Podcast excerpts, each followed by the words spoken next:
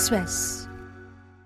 Xin chào, các bạn đang nghe điểm tin của VN Express thứ 6 ngày 1 tháng 3, được đọc bởi AI. Sau đây là một số tin tức đáng chú ý được cập nhật lúc 21 giờ. Liên quan tới vụ kẻ ngáo đá cầm dao vào trường mầm non khống chế ba bé trai tại Tiền Giang, Nguyễn Bá Quân, 37 tuổi, quê Sóc Trăng, vừa bị điều tra các dấu hiệu phạm tội cướp tài sản, đe dọa giết người, gây rối trật tự công cộng và bắt cóc nhằm chiếm đoạt tài sản. Quân làm nghề tự do, sống chung như vợ chồng với người phụ nữ 47 tuổi, có con chung 3 tuổi. Gần đây, người phụ nữ phát hiện Quân sử dụng ma túy nên đã đưa con ra ở riêng. Theo điều tra, năm hôm trước, Quân từ Sóc Trăng đến đón hai mẹ con về quê chơi. Đến tối hôm qua, cả ba trở lại thành phố Mỹ Tho thuê nhà trọ ở qua đêm. Tại đây, anh ta tiếp tục sử dụng ma túy tổng hợp. Đến sáng nay Quân bị ảo giác, cho rằng cha mẹ, vợ con bị giết nên dẫn con trai bỏ trốn. Khi đến tiệm tạp hóa ở phường 5, Quân chạy vào giật lấy con dao dài, dùng để chặt dừa rồi xông vào trường mẫu giáo tuổi thần tiên gần đó. Anh ta đi vào một lớp, giật điện thoại của cô giáo, kề dao vào cổ hai bé trai 4 tuổi, la hét hăm dọa giết. Cô giáo hoảng loạn, đưa các cháu bé khác ra ngoài. Các giáo viên khác vội vàng dẫn học sinh vào phòng khóa kín cửa, chờ cảnh sát ứng cứu. Quân cố thủ trong phòng cùng con trai mình và hai nạn nhân. Hắn yêu cầu mọi người phải mang đến một chiếc xe đạp để bên ngoài cửa để làm phương tiện tẩu thoát. Hơn 50 cán bộ chiến sĩ tham gia giải cứu các con tin. Các thầy cô giáo, học sinh và cả lực lượng cảnh sát đều không bị thương. Chính phủ mới đây ban hành nghị định quy định nhà đầu tư phải tham gia đấu thầu khi muốn kinh doanh đặt cược bóng đá quốc tế tại Việt Nam. Cùng đó, các dự án đầu tư trường đua ngựa, đua chó, trong đó có hoạt động kinh doanh đặt cược đua ngựa, đua chó cũng phải đấu thầu khi có hai nhà đầu tư trở lên quan tâm.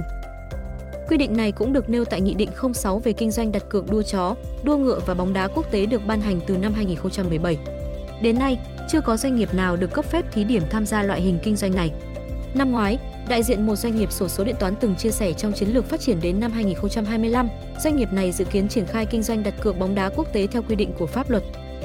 Hàng năm cơ quan công an liên tiếp phát hiện và khởi tố các đường dây cá độ bóng đá bất hợp pháp lên đến cả nghìn tỷ đồng cho nhiều trận đấu của giải bóng đá thế giới.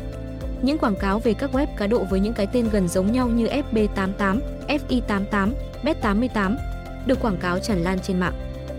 Doanh số của thị trường cá cược bóng đá bất hợp pháp tại Việt Nam ước tính lên tới hàng chục tỷ đô la Mỹ, nhưng nhà nước không kiểm soát được dòng tiền cũng như thu thuế. Trước đó, nhiều nhà đầu tư nước ngoài quan tâm đến kinh doanh đặt cược bóng đá quốc tế ở Việt Nam. Trên thế giới, nhiều nước đã cho phép loại hình này. Đợt rét đậm cuối tháng 2, đầu tháng 3 ở miền Bắc đã kéo dài 7 ngày, từ ngày 24 tháng 2. Đây là đợt rét đậm dài nhất cùng kỳ trong 18 năm qua. Ngày 27 tháng 2 trời rét nhất, 10 tỉnh thành ghi nhận mức nhiệt dưới 10 độ C.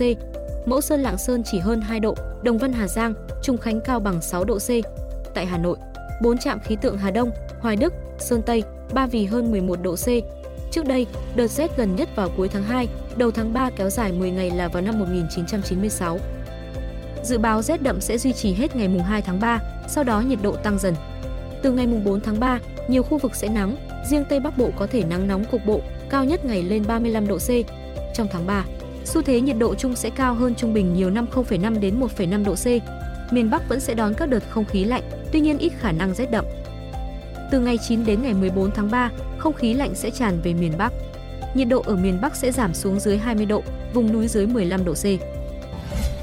Chiều nay, Tòa án nhân dân thành phố Hồ Chí Minh tuyên cựu nhà báo Hàn Ni 1 năm 6 tháng tù về hành vi đăng thông tin thuộc bí mật đời tư vợ chồng bà Phương Hằng lên mạng.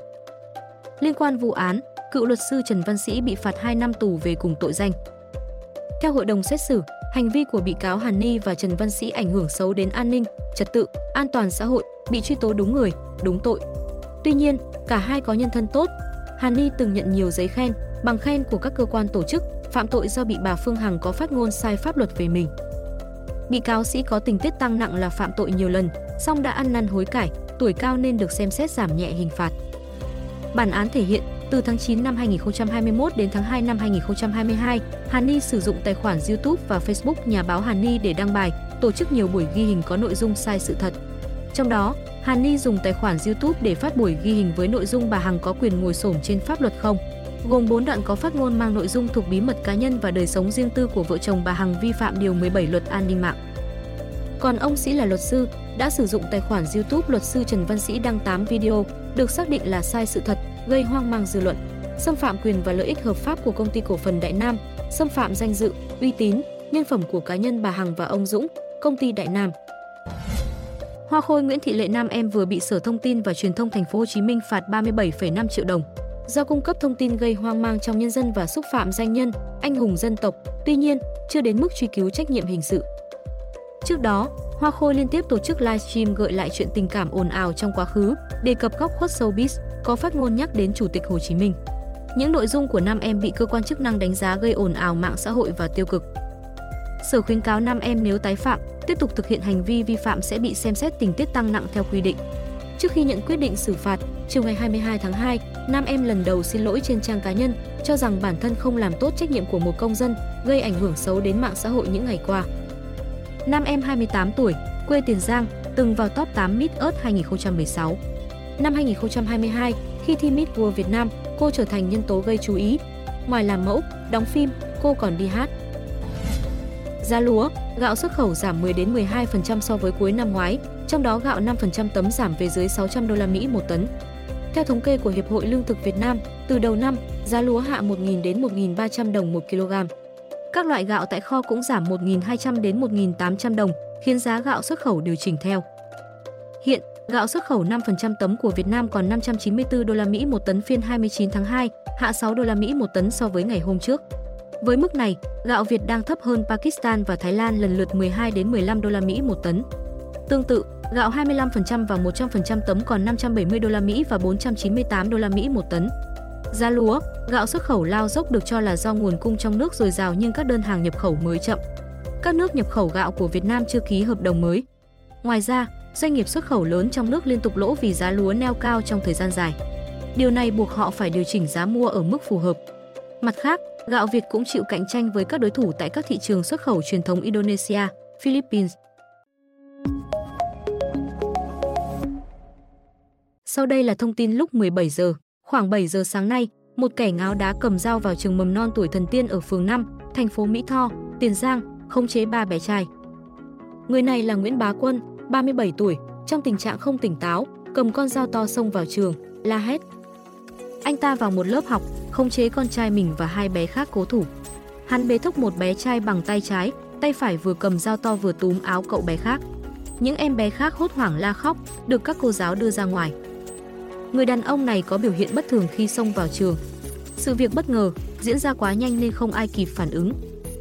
Sau gần một tiếng rưỡi cảnh sát thuyết phục, đánh lạc hướng, các lực lượng đã khống chế được quân, tước dao, giải cứu thành công các cháu bé. Theo điều tra ban đầu, Quân quê Sóc Trăng, làm việc tại thành phố Hồ Chí Minh và đang sống như vợ chồng với người phụ nữ tại địa bàn thành phố Mỹ Tho. Đêm hôm qua, hai người xảy ra mâu thuẫn nên Quân dẫn con đi thuê trọ. Sáng nay, Quân bất ngờ đập phá trong phòng trọ, rồi dẫn con đến trường mầm non tuổi thần tiên để gây án. Con của nghi can không học trường này.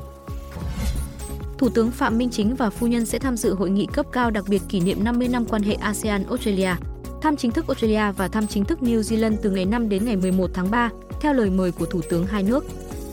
Thủ tướng Phạm Minh Chính sẽ dự các phiên họp chính và có một số hoạt động đối ngoại tại hội nghị. Australia là một trong những đối tác đầu tiên lập quan hệ đối thoại với ASEAN năm 1974.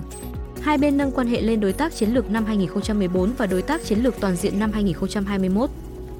Việt Nam và Australia thiết lập quan hệ ngoại giao vào tháng 2 năm 1973, sau đó nâng cấp thành quan hệ đối tác chiến lược vào tháng 3 năm 2018. Australia là đối tác thương mại lớn thứ 7 của Việt Nam và Việt Nam là đối tác lớn thứ 10 của Australia.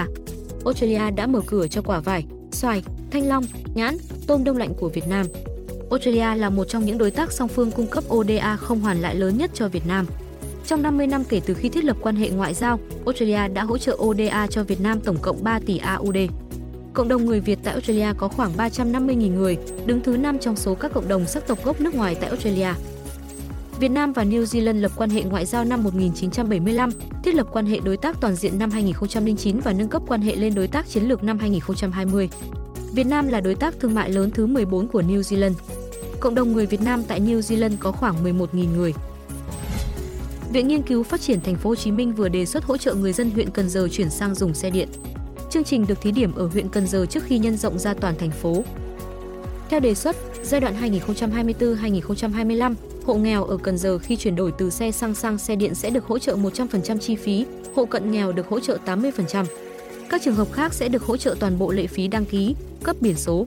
Người mua xe máy điện trả góp sẽ được duy trì lãi suất vay ưu đãi mỗi năm 4% các chính sách hỗ trợ lệ phí đăng ký, cấp biển số, lãi suất khi mua xe máy điện tiếp tục được duy trì đến năm 2030. Thành phố đặt mục tiêu đến thời điểm này toàn bộ cá nhân, hộ gia đình ở Cần Giờ chuyển đổi hết sang xe máy điện. Viện Nghiên cứu Phát triển Thành phố Hồ Chí Minh cũng đề xuất hỗ trợ thu mua khi người dân đổi từ xe xăng sang xe sử dụng năng lượng sạch. Huyện Cần Giờ hiện có hơn 34.500 xe máy xăng cần chuyển đổi và hơn 2.200 hộ nghèo, 2.600 hộ cận nghèo. Dự kiến tổng kinh phí thực hiện thí điểm tại địa phương này là hơn 250 tỷ đồng. Thành phố Hồ Chí Minh cũng đặt mục tiêu đến năm 2030 có 20 đến 30% người dân và 30 đến 50% khách du lịch đến Cần Giờ sử dụng phương tiện giao thông công cộng. 100% phương tiện giao thông công cộng sử dụng điện và 50 đến 70% xe máy điện được sử dụng trên địa bàn. Cuối tháng 4, hai dự án cao tốc Bắc Nam dự kiến sẽ thông xe. Thứ nhất là dự án cao tốc Bắc Nam đoạn Cam Lâm, Vĩnh Hảo qua Khánh Hòa, Ninh Thuận, Bình Thuận. Thứ hai là đoạn Diễn Châu, Bãi Vọt đi qua Nghệ An, Hà Tĩnh. Hai đoạn cao tốc thuộc dự án cao tốc Bắc Nam phía Đông giai đoạn 2017-2020. Hiện 9 trong số 11 dự án thành phần đã được khai thác, còn hai đoạn chưa hoàn thành. Tại dự án Cam Lâm, Vĩnh Hảo, dài 78,5 km, sản lượng thi công đạt gần 95% giá trị hợp đồng, tổng vốn đầu tư hơn 8.900 tỷ đồng. Khi hoàn thành, tuyến đường sẽ nối thông cao tốc Bắc Nam từ Nha Trang đi thành phố Hồ Chí Minh, thời gian lưu thông còn 4 đến 5 giờ, giảm một nửa so với đi quốc lộ 1. Với dự án Diễn Châu, Bãi Vọt, sản lượng thi công mới đạt khoảng 72%, chậm 5% so với tiến độ điều chỉnh lần 4. Cao tốc dài 49,3 km, tổng vốn đầu tư hơn 11.000 tỷ đồng. Tuyến đường sẽ tiếp nối với đoạn Nghi Sơn, Diễn Châu đã hoàn thành, tạo thành tuyến cao tốc Bắc Nam thông suốt từ Hà Nội đến Vinh. Hai dự án đều được phân kỳ đầu tư, giai đoạn 1 4 làn xe hạn chế, có điểm dừng xe khẩn cấp, nền đường rộng 17 m, vận tốc thiết kế 80 km/h. Chốt phiên giao dịch chứng khoán hôm nay, chỉ số VN Index đạt 1.258,3 điểm, tăng 5,55 điểm. Gần 53% cổ phiếu trên sàn HOSE tăng giá, trong khi 33% mã giảm. Với thanh khoản cao, các cổ phiếu chứng khoán là nhóm gánh chỉ số hôm nay. BSI giao dịch hơn 137 tỷ đồng và chốt phiên ở mức trần. VIX tăng 3,3%, còn hai mã VCI và VND lần lượt tích lũy 2,7% và 2,4% so với tham chiếu. Cổ phiếu trụ của các ngành còn lại cũng góp sức cho thị trường. Trong đó, BID là mã hỗ trợ VN Index nhiều nhất, tiếp đến là VHM, FPT, GVR, VNJ, GMD. Tổng giá trị giao dịch trên thị trường thành phố Hồ Chí Minh đạt hơn 23.700 tỷ đồng, giảm hơn 2.400 tỷ so với hôm qua. Điểm tích cực là khối ngoại trở lại mua dòng hơn 200 tỷ đồng.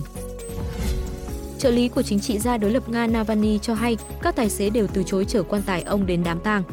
Mỗi khi liên hệ với tài xế xe tang để thuê phương tiện, những người này liền bị ai đó không rõ danh tính gọi điện, đe dọa họ không được chở thi thể Navalny đến bất cứ đâu. Trong khi tang lễ sẽ diễn ra vào ngày 1 tháng 3 ở nghĩa trang Borisov, phía bên kia sông Moskva. Hiện chưa rõ các trợ lý của Navalny sẽ đưa thi hài đến nhà thờ bằng cách nào. Điện Kremlin cho hay họ không liên quan gì đến các biện pháp tổ chức tang lễ của Navalny. Navalny, 47 tuổi, từng là luật sư, giữ chức lãnh đạo Đảng Liên minh Nhân dân Nga đối lập giai đoạn 2019 đến 2021 và nhiều lần dẫn đầu các cuộc biểu tình phản đối chính phủ. Ông bị bắt tháng 1 năm 2021 tại Moscow. Hôm 16 tháng 2, ông đột tử khi đi dạo trong nhà tù.